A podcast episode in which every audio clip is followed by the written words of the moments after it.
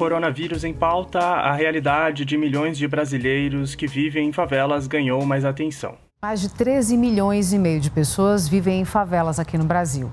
E uma pesquisa divulgada hoje pelo Instituto Locomotiva mostra que dois em cada três moradores dessas comunidades estão muito preocupados com a própria saúde, outra consequência do novo coronavírus. Em Paraisópolis, a maior favela de São Paulo, a comunidade se organiza por conta própria para conter a propagação da doença. Moradores de favelas, de comunidades pobres, estão adotando medidas de isolamento contra o novo coronavírus. Nessas casas de milhões de brasileiros, a necessidade de assistência financeira é urgente. Falta de saneamento básico, lixo acumulado e o risco de enchentes já fazem parte da rotina de quem mora em comunidades carentes. A ameaça do coronavírus deixou essa situação ainda mais dramática para eles. E falta de tudo: comida, saneamento básico, moradia e principalmente dinheiro. Preocupação que ganhou um certo alívio com o anúncio do auxílio emergencial de 600 reais, que, apesar da demora, já começou a ser repassado pelo governo federal. Para este sétimo episódio do Caderno de Pautas, nós conversamos com jornalistas que estão cobrindo as periferias e que compartilharam com a gente um pouquinho do que têm observado nas cidades em que atuam. E nossa primeira parada será em Pernambuco. Segundo o governo, o estado tem cerca de 2.459 casos confirmados de Covid-19 e 216 mortes, números que foram atualizados no dia 19 de abril. Quem falou com a gente por lá foi a repórter Marcionila Teixeira, do jornal Diário de Pernambuco. Recentemente, ela escreveu sobre o protagonismo dos moradores no combate ao coronavírus e a ausência do governo nas periferias do Recife. Durante a cobertura da pandemia da Covid-19, ainda não vi nada além do básico ofertado pelo poder público junto às comunidades aqui do estado.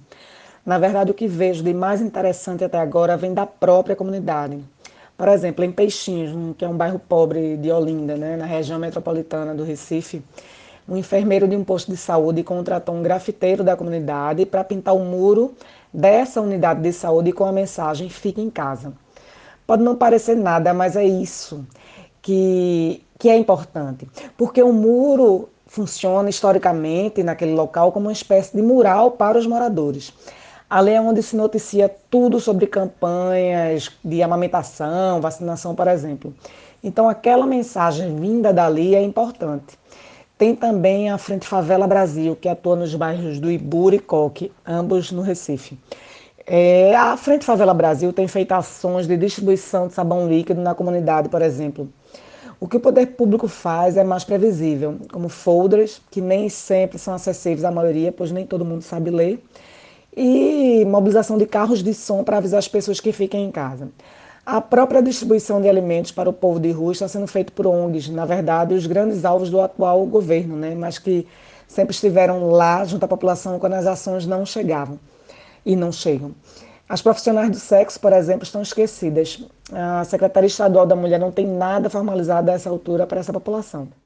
Eu perguntei para Nila que história mais chamou sua atenção nessa cobertura do coronavírus e ela citou uma ONG chamada Frente Favela Brasil, que além desse trabalho voluntário nas diversas cidades do país, também é um partido político. Nós tentamos contato com o grupo, mas não tivemos resposta até a publicação aqui do episódio.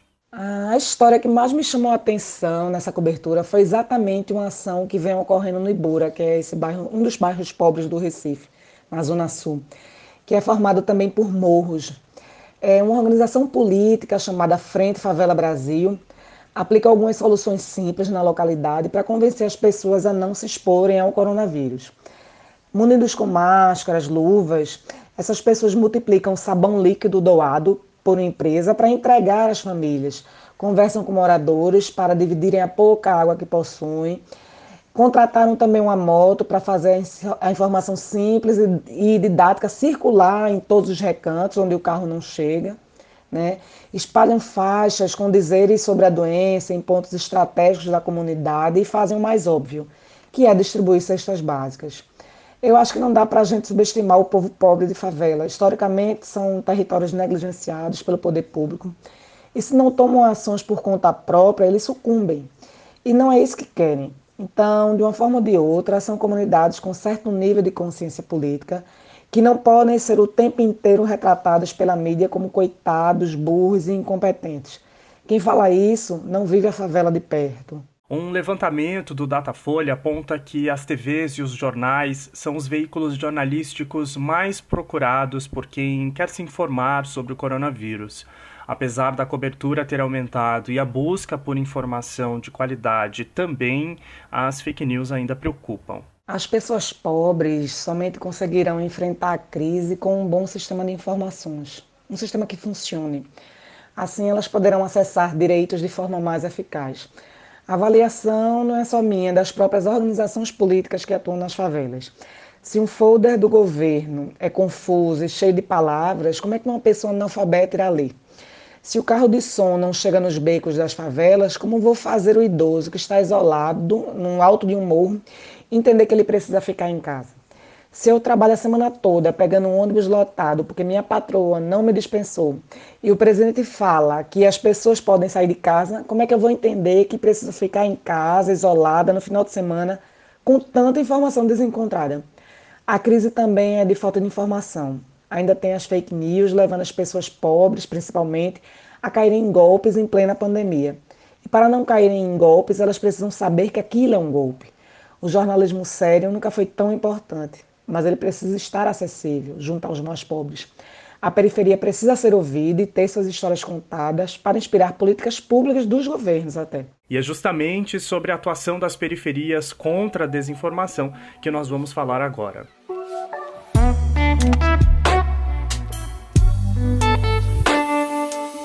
A jornalista Cíntia Gomes, que é editora de comunicação institucional da Agência Mural de Jornalismo das Periferias, contou pra gente como anda a cobertura em tempos de coronavírus.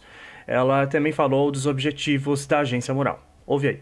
A Agência Mural de Jornalismo das Periferias tem como missão minimizar as lacunas de informação e contribuir para a desconstrução de estereótipos sobre as periferias da Grande São Paulo. O nosso objetivo é mudar a forma como os 21 milhões de cidadãos da nossa Grande São Paulo enxergam e se relacionam com a região onde moram. A gente produz e publica informações que sejam relevantes, úteis, para que todos possam se sentir parte da mesma realidade e capazes de transformá-la. É, o jornalismo reencontra-se aqui com a sua missão original, que é o interesse público e nós somos é, formados por correspondentes locais, jornalistas, comunicadores e blogueiros residentes nos bairros e nas cidades que a agência Mural cobre. A gente tem correspondente é, em cada canto da cidade de São Paulo, em cada região, sul, leste, oeste, norte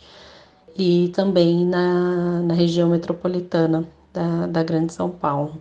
E como o momento pede, a agência começou um trabalho especial para combater a desinformação e estar mais próxima do dia a dia das periferias nessa quarentena. E em meio a isso, a gente, além dos textos, vídeos, é, todo o conteúdo que a gente já produz, tanto no nosso site como nos canais dos parceiros, a gente criou um, um podcast que se chama Em Quarentena que ele foi pensado para distribuir informações confiáveis via listas de transmissão de WhatsApp e também todas as pl plataformas digitais que nós temos.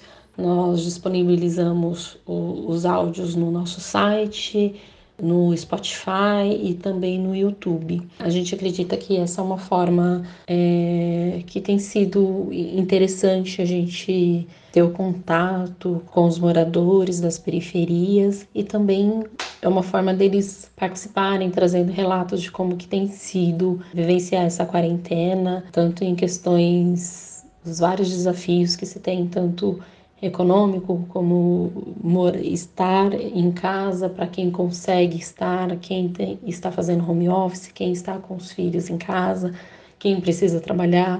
Então, trazendo esses vários aspectos por meio de relatos desses moradores. Olha, nós publicamos no Instagram do Caderno de Pautas o caminho que você precisa saber para acompanhar esse trabalho da Agência Mural. Mas acabando aqui, você passa lá, beleza? Seguindo, uh, houve o que a Cintia apontou como um dos grandes desafios para a favela enfrentar nessa quarentena: o acesso à internet. Tem toda uma questão de conexão com a internet é, para que as pessoas possam trabalhar e estudar. Fazer isso à distância precisa ter uma boa conexão e, e a internet não é, não chega tão bem nas periferias e nesse período em que todos estão mais acessando as mídias sociais, aplicativos, cursos online, há um consumo maior. Então, isso tem sido um, um dos desafios que a gente tem observado, e inclusive a gente fez uma matéria né, de, de como é, essa falta de, de internet boa e, e que alcance né, mais as periferias tem sido um, um desafio bem grande é, por várias questões que envolvem esse período de quarentena.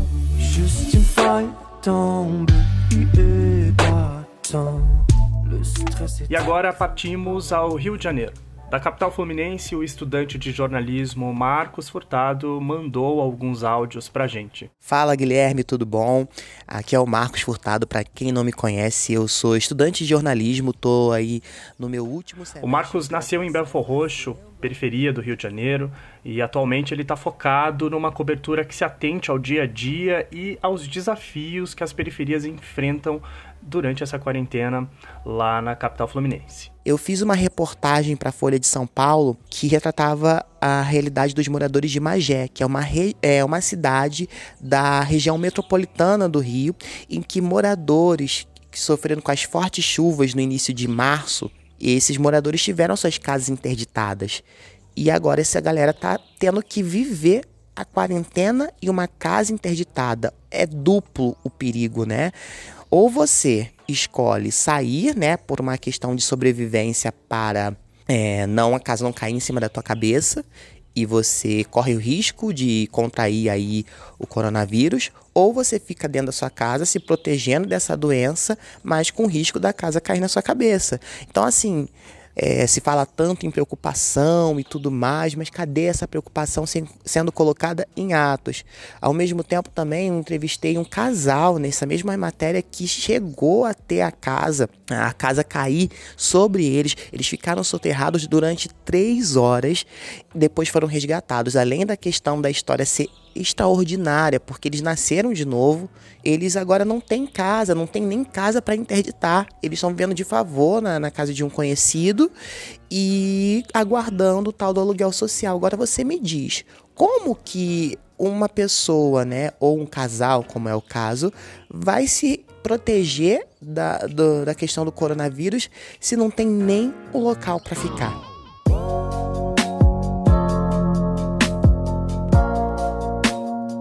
Então, são questões bem problemáticas, são questões que têm emergência. Eu estava vendo é, ontem mesmo o, o diretor-geral né, da Organização Mundial da Saúde falando sobre é, a importância de se é, ter cuidado, de se dar assistência às pessoas pobres porque ele veio de família pobre.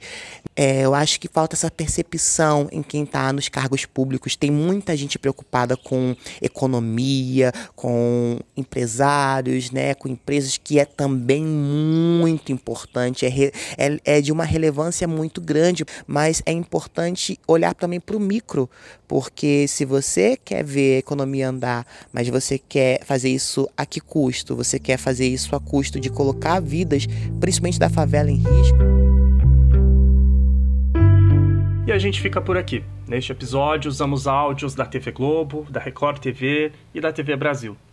Vocês podem acompanhar e interagir com a gente pelo Instagram, em arroba caderno de pautas podcast, tudo junto. A edição de som foi do Pedro Freitas e eu, Guilherme Monteiro, cuidei só de apresentar e de produzir. Deixamos um agradecimento especial às jornalistas e professoras Cláudia Nonato, Mariana Reis, Nayana Rodrigues e Adriana Santana, que fizeram as pontes necessárias para a gente conversar com a Nila Teixeira, a Cíntia Gomes e o Marcos Furtado. Muito obrigado a todos vocês que contribuíram. E para você que nos ouve, um abraço e até o próximo episódio. Mas não esqueçam, lavem as mãos, continuem em casa e qualquer coisa, chama aí que a gente conversa. Um abraço e tchau.